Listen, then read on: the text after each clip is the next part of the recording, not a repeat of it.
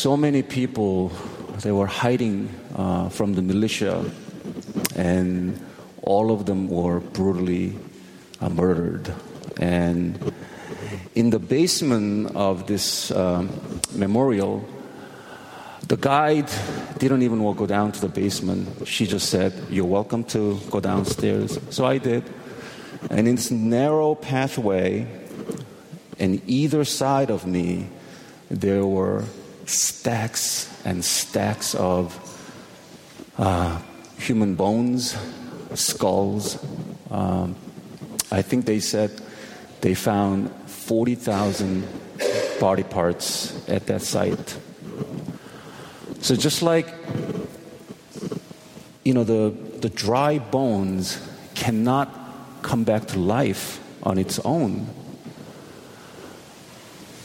I wondered I'm sure you know the the families, the friends, the siblings of these victims wouldn't they give anything to see them just once again living?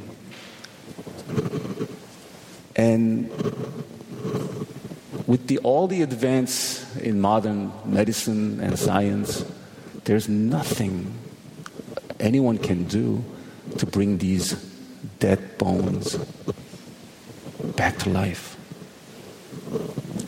And that is what we are going to look into tonight. We are dead in sin, and next week we're going to look into alive in Christ. Let us pray. Lord Jesus, we thank you for um, gathering us here tonight, Lord.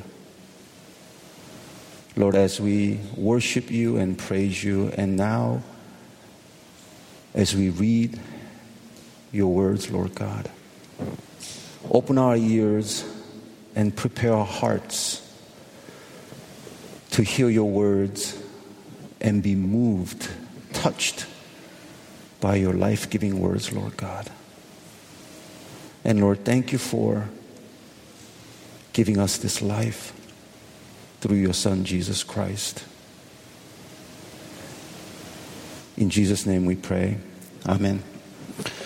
Uh, let's turn to Ephesians. I'm going to actually read the last week's um, passage as well.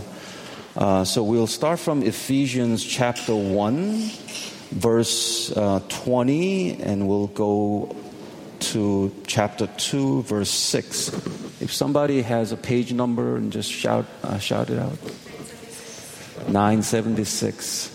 Ephesians chapter 1, uh, starting from verse 20. That he worked in Christ when he raised him from the dead and seated him at his right hand in the heavenly places far above all rule and authority, and power and dominion, and above every name that is named, not only in this age, but also in the one to come. And he put all things under his feet and gave him as head over all things to the church, which is his body, the fullness of him who fills all in all. And you are dead in the trespasses and sins which you once walked, following the course of this world, following the prince of the power of the air, the spirit that is now at work in the sons of disobedience, among whom we all once lived in the passions of our flesh, carrying out the desires of the body and the mind and were by nature children of wrath, like the rest of mankind. But God, being rich in mercy because of the great love with which He loved us, even when we were dead in our trespasses, made us alive together with Christ. By grace you have been saved, and raised us up with Him, and seated us with him in the heavenly places in Jesus Christ. So last Sunday evening, you know, Dan preached uh, from Ephesians chapter uh, 1, verses 20 to 23. And it's about God's power, raising, you know, Jesus from dead. And in his glory, he is seated at the right hand of God. And in chapter 2, verse 4, God tells us that now we are alive together in Christ. Between these two glorious passages, why does Paul talk about a gloomy spiritual assessment of us? We were dead. Verse 1 says, and you were dead in the trespasses and sins. Some of you, they say, I'm not dead. I'm breathing. My lungs are exchanging carbon dioxide and um, oxygen. My heart is pumping. What do you mean I'm dead? I'm alive. But the death that Apostle Paul is talking about here is our spiritual death. Now, when Adam and Eve, now we're going all the way back to uh, Genesis. God told Adam and Eve, You can eat from every tree except from the tree of knowledge of good and evil. But Satan deceived Eve. Satan said to Eve, Did God tell you not to eat from any of these trees? And Eve said, No, we shouldn't be eating from tree of knowledge and evil. Because God said, if we do, it will surely die. And Satan said to Eve, No, you're not going to die. Matter of fact, you're going to be like God. You are going to know good and evil, and you're going to become like God. Through Satan's deception, Eve gives in to the temptation. And Eve eats the fruit of knowledge and evil. And at that moment, the sin into the world. So in Romans, it says, through one man, sin entered the world Adam. So through Adam, sin entered the world, and sin brought death to human race. So death became a certainty and also, we were separated from God because of the sin. And that is the spiritual death.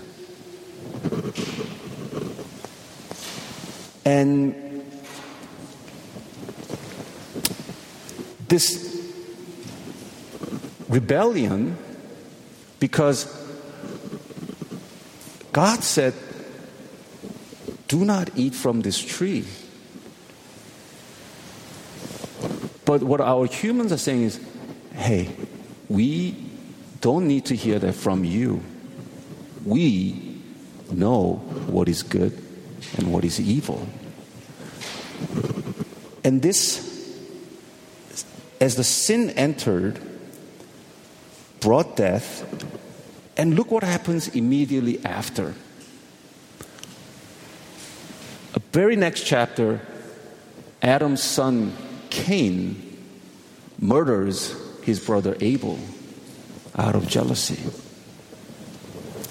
And then a few chapters later, in chapters, uh, Genesis chapter 6, the earth was just filled with wickedness of man.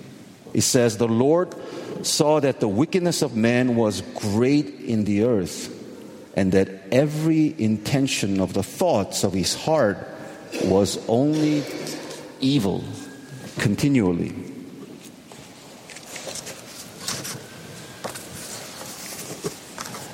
And as we read the next verse, uh, verse 2, in which you once walked following the course of this world, following the prince of the power of the air, the spirit that is now at work in the sons of disobedience.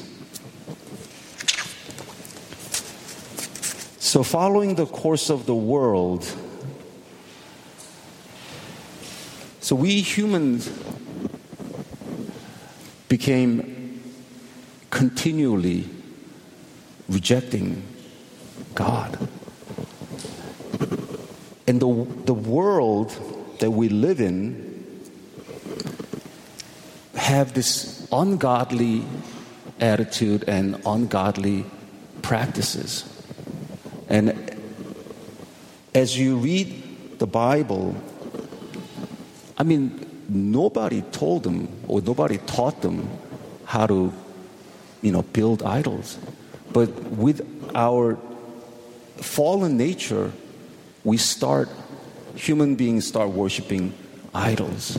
Human beings start, stop looking into God and looking for other things, calling these lifeless things, things that's made out of stones and, and metals and other things, and they start worshiping idols.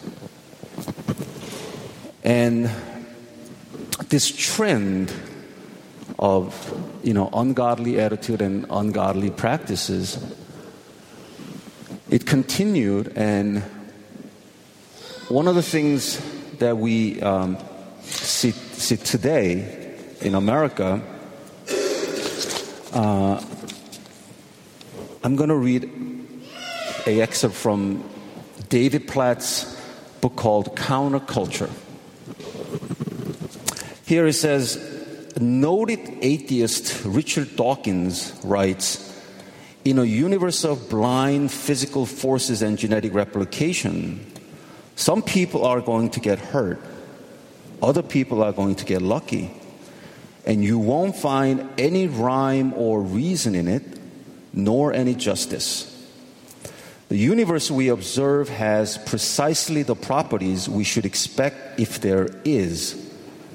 At the bottom, no design, no purpose, no evil, and no other good. Nothing but blind, pitiless indifference. DNA neither knows nor cares.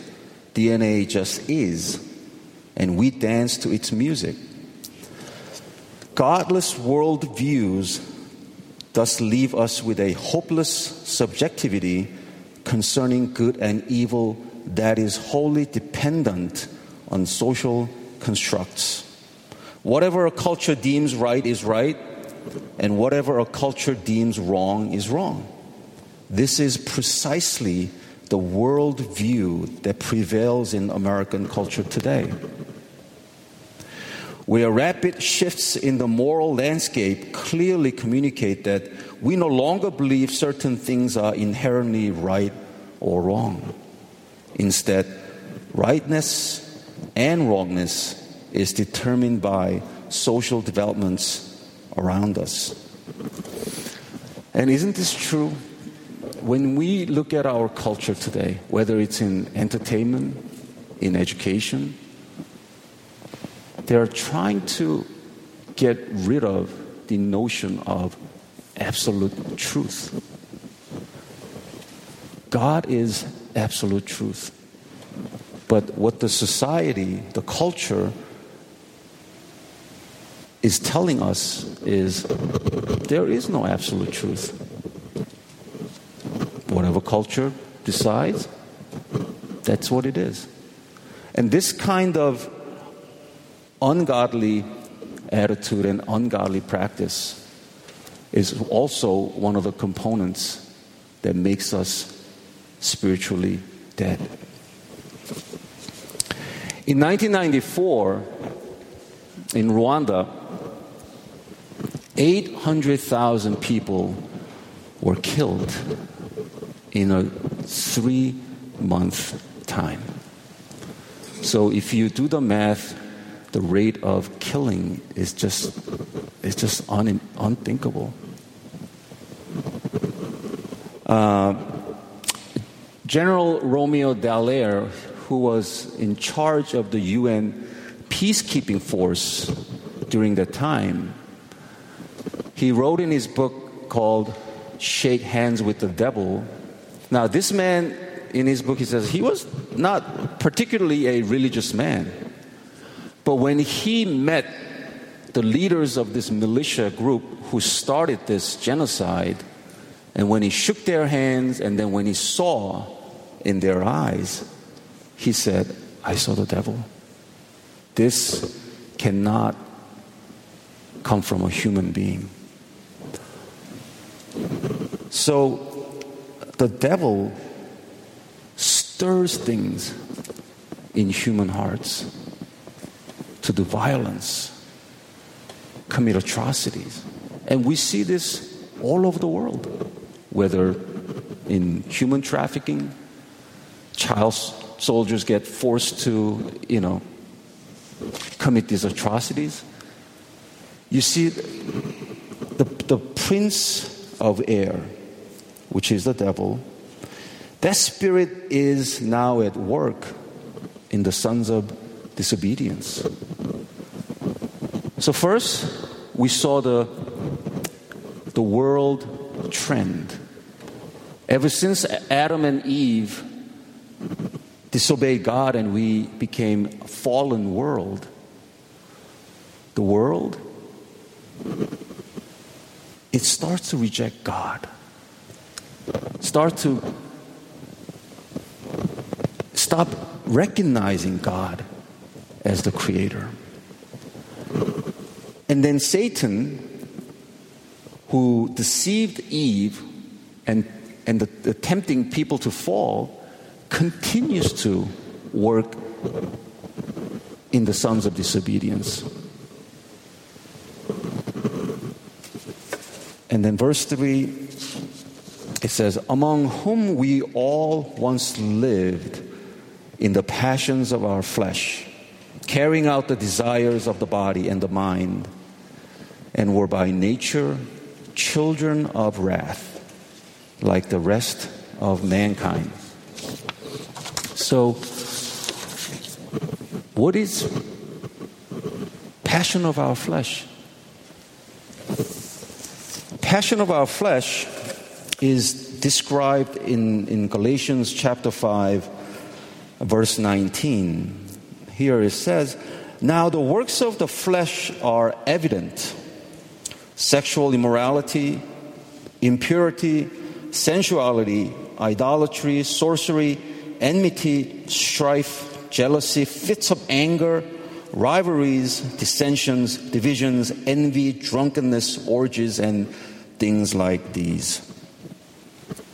So, when you put all these three forces together, that is the dominion of sin. Ungodly attitudes and practices of this world, the social force, the, the Satan's deception, Satan's spiritual force that keep unbelievers in bondage to sin. And then our fleshly nature to pursue after such things. All these three things work together and keep unbelievers in the state of spiritual death. And in that state, we are by nature children of wrath. We deserve God's holy anger and his judgment. Now, some of you may say, I am by no means like that. I mean, how insulting. Orgies, sexual immorality, fits of anger. I'm a good person. How dare you to put me in the same category as these people? I don't do that. I'm a good person. I give money to charity. I meditate.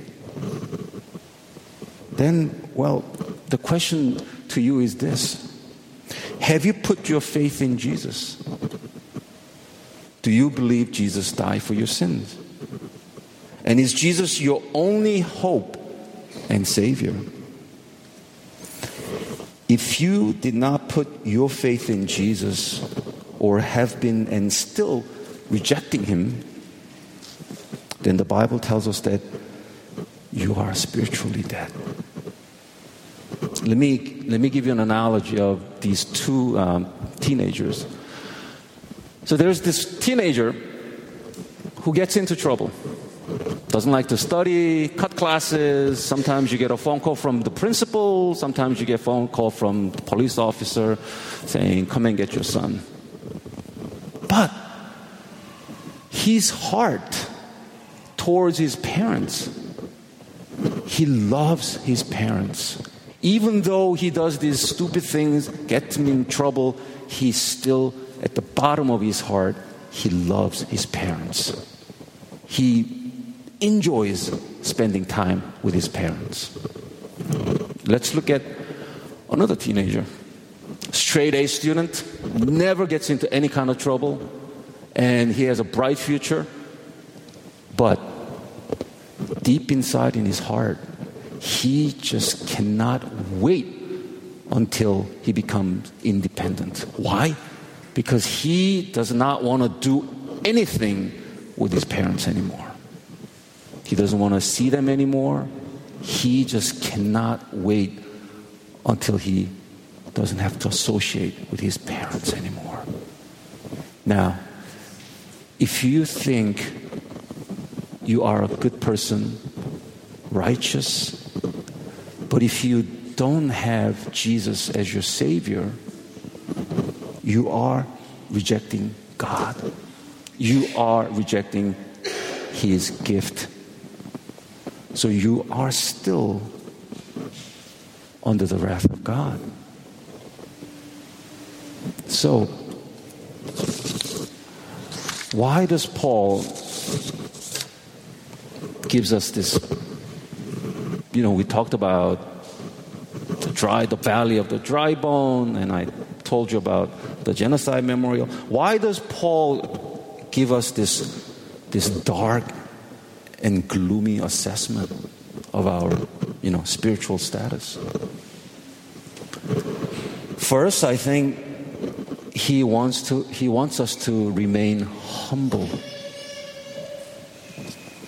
Nobody is holier than you know anyone. Holier than thou that kind of attitude.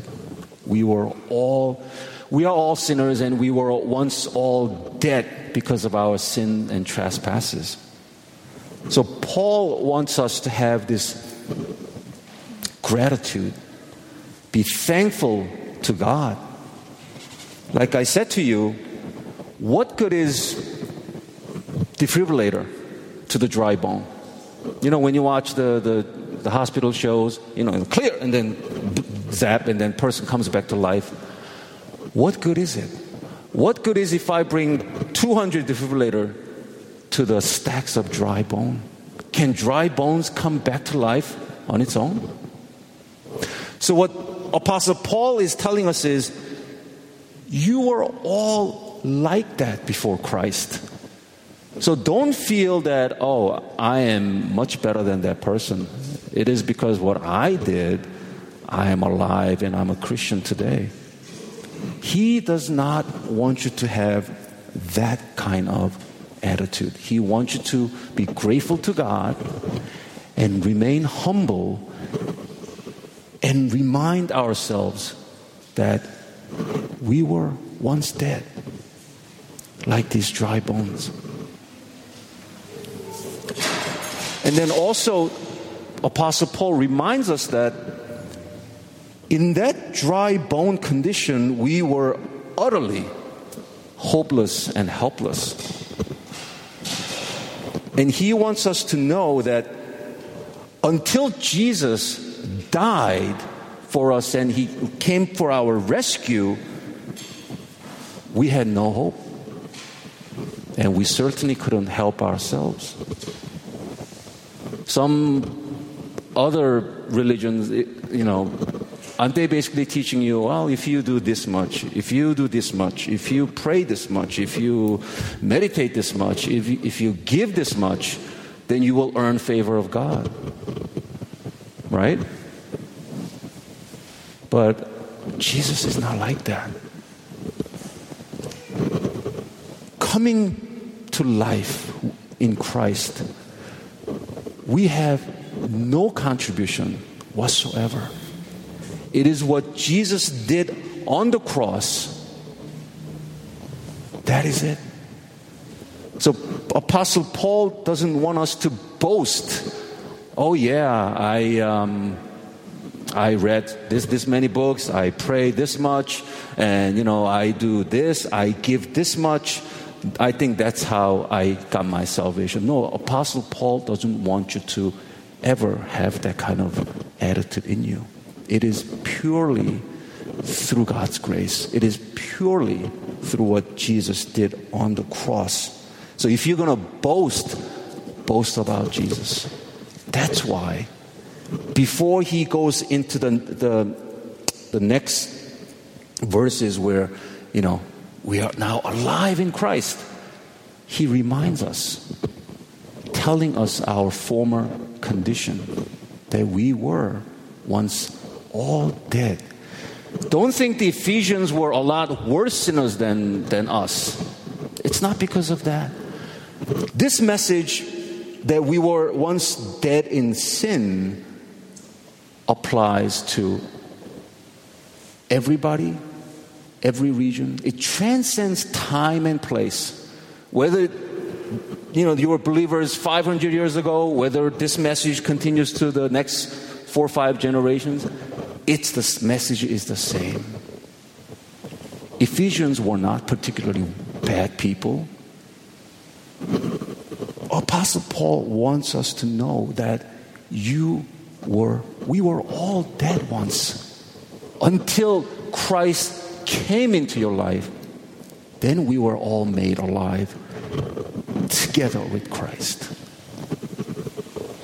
And third, the reason why Apostle Paul brings this gloomy assessment, I think it's because of the urgency. Urgency. Now, if you're a believer, knowing that people are spiritually dead, it gives you a sense of urgency. And what do we do with that urgency? The Great Commission. In, cha- in verse in chapter 1 uh, verse 20 it says 21 far over all rule and authority and power and dominion and above all every name that is named not only in this age but also in the age to come so jesus was given authority in this age and also age to come. So when you look at the Great Commission, it's in Matthew 28, uh, verse 18. It says, All authority in heaven and earth has been given to me. Go therefore and make disciples of all nations, baptizing them in the name of the Father and of the Son and of the Holy Spirit, teaching them to observe all that I have commanded you. And behold, I am with you always to the end of the age. So there is a sense of urgency for the believers. Jesus is telling us, Go. I have the authority, and I'm going to give you power to break the power of sin. The gospel has power to break the power of sin, power of death, and it will set people free and it will bring people back to life. So we are agents bringing that life giving news to the people who are still spiritually dead. So there's a sense of urgency. And also for the non believers, there's also a sense of urgency. Spiritual death, because we can't see it with our human eyes. When I went to Rwanda, someone told me there are 15 species of poisonous snakes. I said, great, including black mamba. Uh, if you are bitten by poisonous snake, the signs are very obvious. Either you stop breathing, either you start bleed through every pore of your body, or the site where it was bitten it, it swells up. So when something is that obvious, what do you do? You rush to the hospital, right? You're fighting time, you're hoping the hospital will have antivenom and start putting antivenom into your body so you don't die. But spiritual death, because we don't really see with our human eyes, we kind of, you know, if you relax about it. You're like, well, I'll give you another picture. One of the, uh, the sounds that, that people don't like to hear in the hospital is the, so- the, the sound of the flat line. You know the monitor that monitors your heart? It goes usually beep, beep, beep, beep. But when somebody is about to die, it goes beep, beep, beep, beep, beep, beep, beep. That's the flat line. If you haven't put your faith in Jesus yet, do you hear the sound of the flat line of your spirit?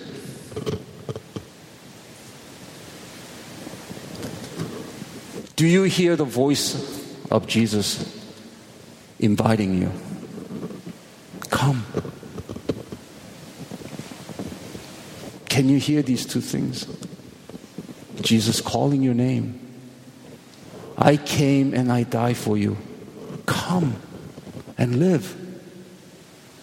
Do you hear your spirit saying, Don't you hear that flat line sound going beep? What are you waiting for? If you have not put your faith in Jesus yet, what are you waiting for? Now, next week, we're going to continue um, Ephesians chapter 2. And I promise you, it's not going to be gloomy. The passage will not talk about dead bones, dry bones, or dead in, you know, like we will actually celebrate because we are made alive in Christ. Not because of what we did, not because how hard we worked towards it, but because God loved us. So let me just read. I'm just kind of like giving you a preview. Uh, verse chapter 2, verse 4. But God, being rich in mercy because of the great love with which He loved us, even when we were dead in our trespasses, made us alive together with Christ.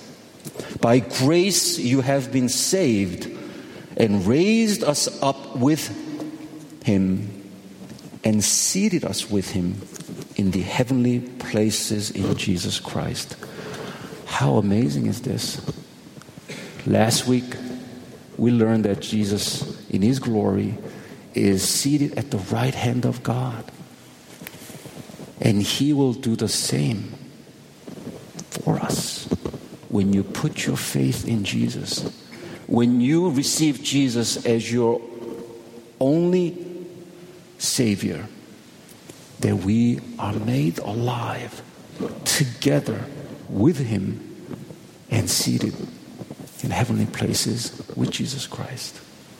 So I do hope you come back for the sequel next week. and uh, let me close in, uh, in prayer. Lord Jesus, uh, we are humbled by what you did for us, Lord God. And we are grateful that you gave us life, that we humans did everything we can to reject God, to reject uh, your gift, pursuing our passions, living blinded in sin, not even knowing that we were dead. But Lord, because of your love, your mercy, and your grace, now we are no longer dead, but we are alive in Christ. So, Lord Jesus, we, we thank you and we praise you for what you did. And in your holy name we pray. Amen.